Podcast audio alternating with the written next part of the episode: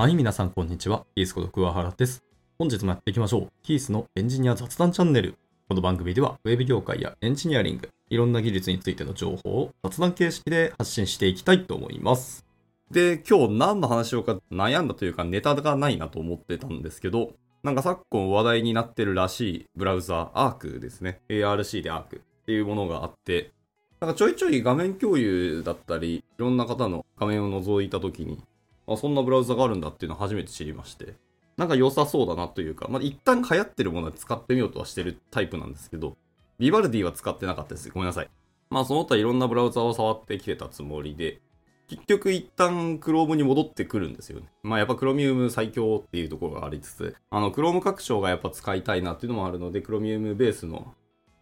ブラウザを今まで使ってたんですけど、同じ Chromium ベースで Arc というものが生まれたので、なんぼどもんじゃいっていうので使って見てます、今。で、メイン PC とサブと、僕は2台使ってるんですけど、サブの方はまだ Chrome ですね。メインの方を今、アークに変えてどうかっていうのをやってる途中ではあるんですけど、うーん、まあ、真っ先にやっぱり、ブラウザのトップですね。頭の方にタブがないっていうのが、個人的には美しくて綺麗だなと思ってます。まあ、あとは、上の方にタブがないってことは、上下幅が若干広がるんですよね。これが個人的には大きいと思ってて、それやりたかったんだよねっていうのがあるので、今使ってます。まあ、Chrome 拡張でも、ブラウザの開いているタブをサイドバーに表示することはできるし、Chrome そのものもそういうサイドバーの機能があるんで、まあ、それをさらに表現を拡張するっていう Chrome 拡張がたくさんあるんですけど、それって単純にブラウザのタブを映すんではなくて、同じものをサイドバーに表示しているだけですので、表示面積さらに減るし、なおかつ見るところが増えるので、それはよろしくないなっていうのがあるので、望んでなかったんですけど、アークがそれをやってくれたのがすごく大きかったですね。で、いくつかのタブはピン止め的に表示もしてくれるんですよね。まあ、使ってる方はわかると思いますけど、左のアイコンが出てくる表示の部分が、いわゆるピン止めっぽいやつと、いつも通りリストっぽいくわーっと並べられるものっていうのがその下に出てくるというので、まあ、すごく美しくていいなと思いました。難点というか、この辺微妙となっているところは、URL ですね。URL のバーが入力欄が見えないので、どうやって URL コピーしようかっていうのが、慣れない人は慣れないかもしれないですね。まあ僕はあのショートカットキーでコントロール L を押せば、あのまあ Mac なので、ブラウザー、今開いているタブの URL をそのまま選択ができるんで、慣れてる人はいいですけど、そうじゃない人は、うんうんってなるかもしれないですね。っていうのが一つと、二つ目はやはり、サイドバーに表示するということは、横幅の画面幅が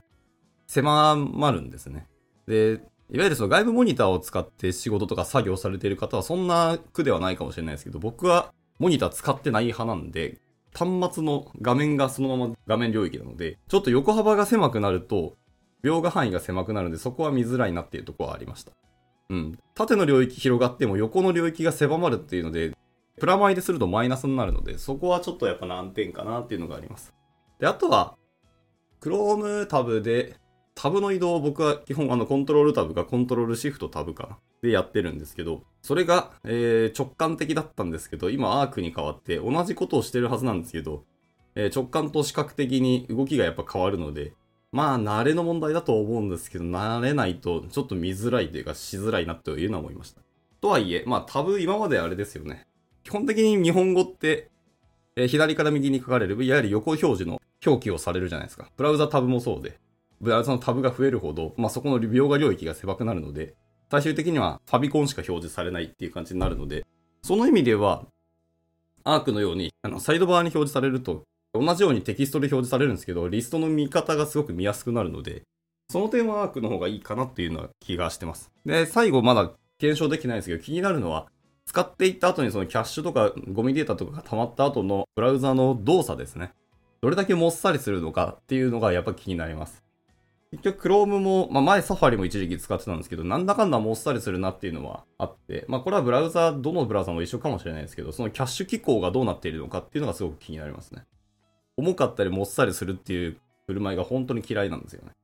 なので、まあ、Chrome もなんだかんだ重くなるので、僕基本的には Chrome のタブあんま表示したくない派なんですよ。多分6か7とかを僕超え始めると、もうタブ閉じたくて仕方ない派の人なんですよね。なので、まあ、たまにこう他の方と作業するときにタブをなんか何十個も表示してて、もうそれ目でグレップもできないでしょっていう、になってる人たくさんいらっしゃいますけど、いや、すごいなと思いますね。まあ、触ったブラウザで言うと今までの IE と Firefox、Chrome、えー、サファリか。と、あと、日本人が作ったのだっけ？金座ってやつが昔ありましたね。なんか狼みたいなアイコンのやつですね。あいつもブラウザーの機能を自分でカスタマイズできるようになって変更できたりするのが結構大きかったですね。僕今トラックボールマウス使ってますけど、マウス固有のオプションとか組み込みの機能をつけれるやつあるじゃないですか。まあゲーミングマウスとかもいっぱいありますよね、そういうの。あれと似たようなことを、えー、ブラウザーでもできて、この挙動にしたければこういう追加のオプションで、まあいわゆるキーボードのショートカットキーの追加みたいなことがブラウザーでもできたので、金座も悪くなかったんですよね。あれも確か Chromium ベースだった気がしますけど。まだ最終的に Chrome に戻ってきましたね。で、あと一時期オペラも使ってましたね。オペラ今の UI は好きじゃなくて、最初のリリースかわかんないですけど、僕が使ってたのが、もう5、6年前とかだと思いますけど、その時のバージョンのオペラは大好きでしたね。すごい UI 好きだったし、まあよく使うやつが、まあアイコン表示されるのは本当に良かったし、残念ながら UI が変わって一気に僕個人としては使いづらくなっちゃって、えー、やめたんですよね。で、今はその Chrome のタブってグループ分けできるようになったじゃないですか。あれが結構僕も大きいし、あれのおかげで画面共有するときとかに本来表示しちゃいけない秘匿情報だったりするものをこう画面共有とかでグループにタブを入れといて、で、そのグループを閉じることができるんですよね。ってなると、タブ自体にはそのグループ名だけが出るんですけど、そのグループ名だけクライアント名にしなければ開いてても問題はないので、あれは結構便利だと思いましたね。あと、まあ今開発しないからあれですけど、開発者ツールの機能はどれだけ進化してるのかっていうのはすごく気になりますね。IE の唯一好きだった点は、え開発者ツールのデバッグの仕方ですね。ブラウザのデバッグは IE が意外と使いやすかったなっていうのは正直思ってて、開発者泣かせのブラウザにしては、そこだけは僕は気に入ってたんですけど、他のブラウザの開発者ツールがどれだけ使いやすいかっていうのも少し気にはなりますね。結局 Chrome 最強感はあるんですけど、あと Firefox かな。が割と使いやすかったっていうのはありますが、Firefox は拡張がないのであんまり僕は使ってないなって感じですね。っていうので、まあ今一旦 Arc を使ってますというそういう感じでした。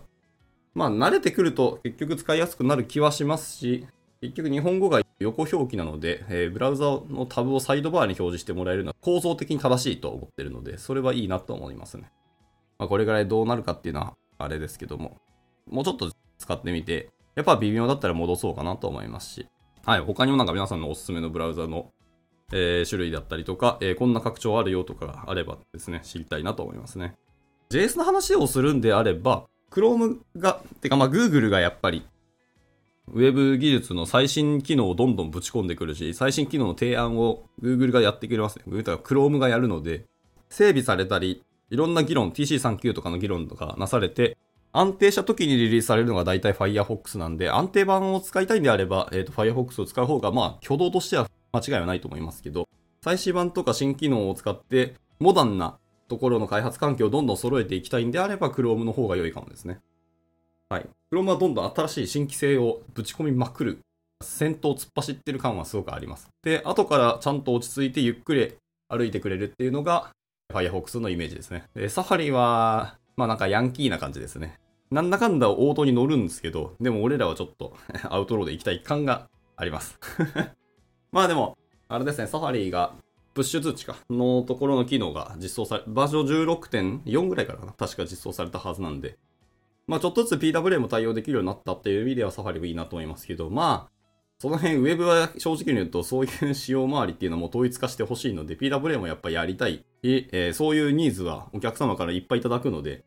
もう全部クロミウムベースにしてくれよって感じはありますね。まあでもサファリは変わらんだろうなっていう感じなので。まあでも、あくも、ビバルディも確かそうだった気がしますけど、結局クロミウムになることは変わりない気がしているので、今後はもうクロミウムに、えー、集約してほしいなっていうのが僕の望みではありますね。はい。っていうところで、まあ JS の振る舞いとかもそうですし、CSS の共同とかもそうですけど、もう毎回こう各ブラウザーで Can I use 見て、えー、対応しなきゃいけないのはそろそろ疲れたので、もうほんと標準化してほしいなっていうのはありますね。せっかくエクマスクリプトもあるんだったらもう、それに乗っかった実装しかしないっていうのが一番嬉しいんですけどね。はい。まあでもそこはビジネスの話なんで、うちのブラウザを使ってほしいっていう風に、やっぱなるよねっていうのはあるのでね。まあブラウザ、たまには変えてみるのもやっぱいいなと思いましたね。普段ずっと使ってる当たり前のものをですね、変えてみるっていうのは、まあ、なんかいろんな気づきだったり、改めて Chrome の良さっていうのを実感することもできるでしょうしね。そんな感じです。はい。今回はこんなところで終わっていきたいと思います。いつも聞いてくださり本当にありがとうございます。ではまた次回の収録でお会いしましょう。バイバイ。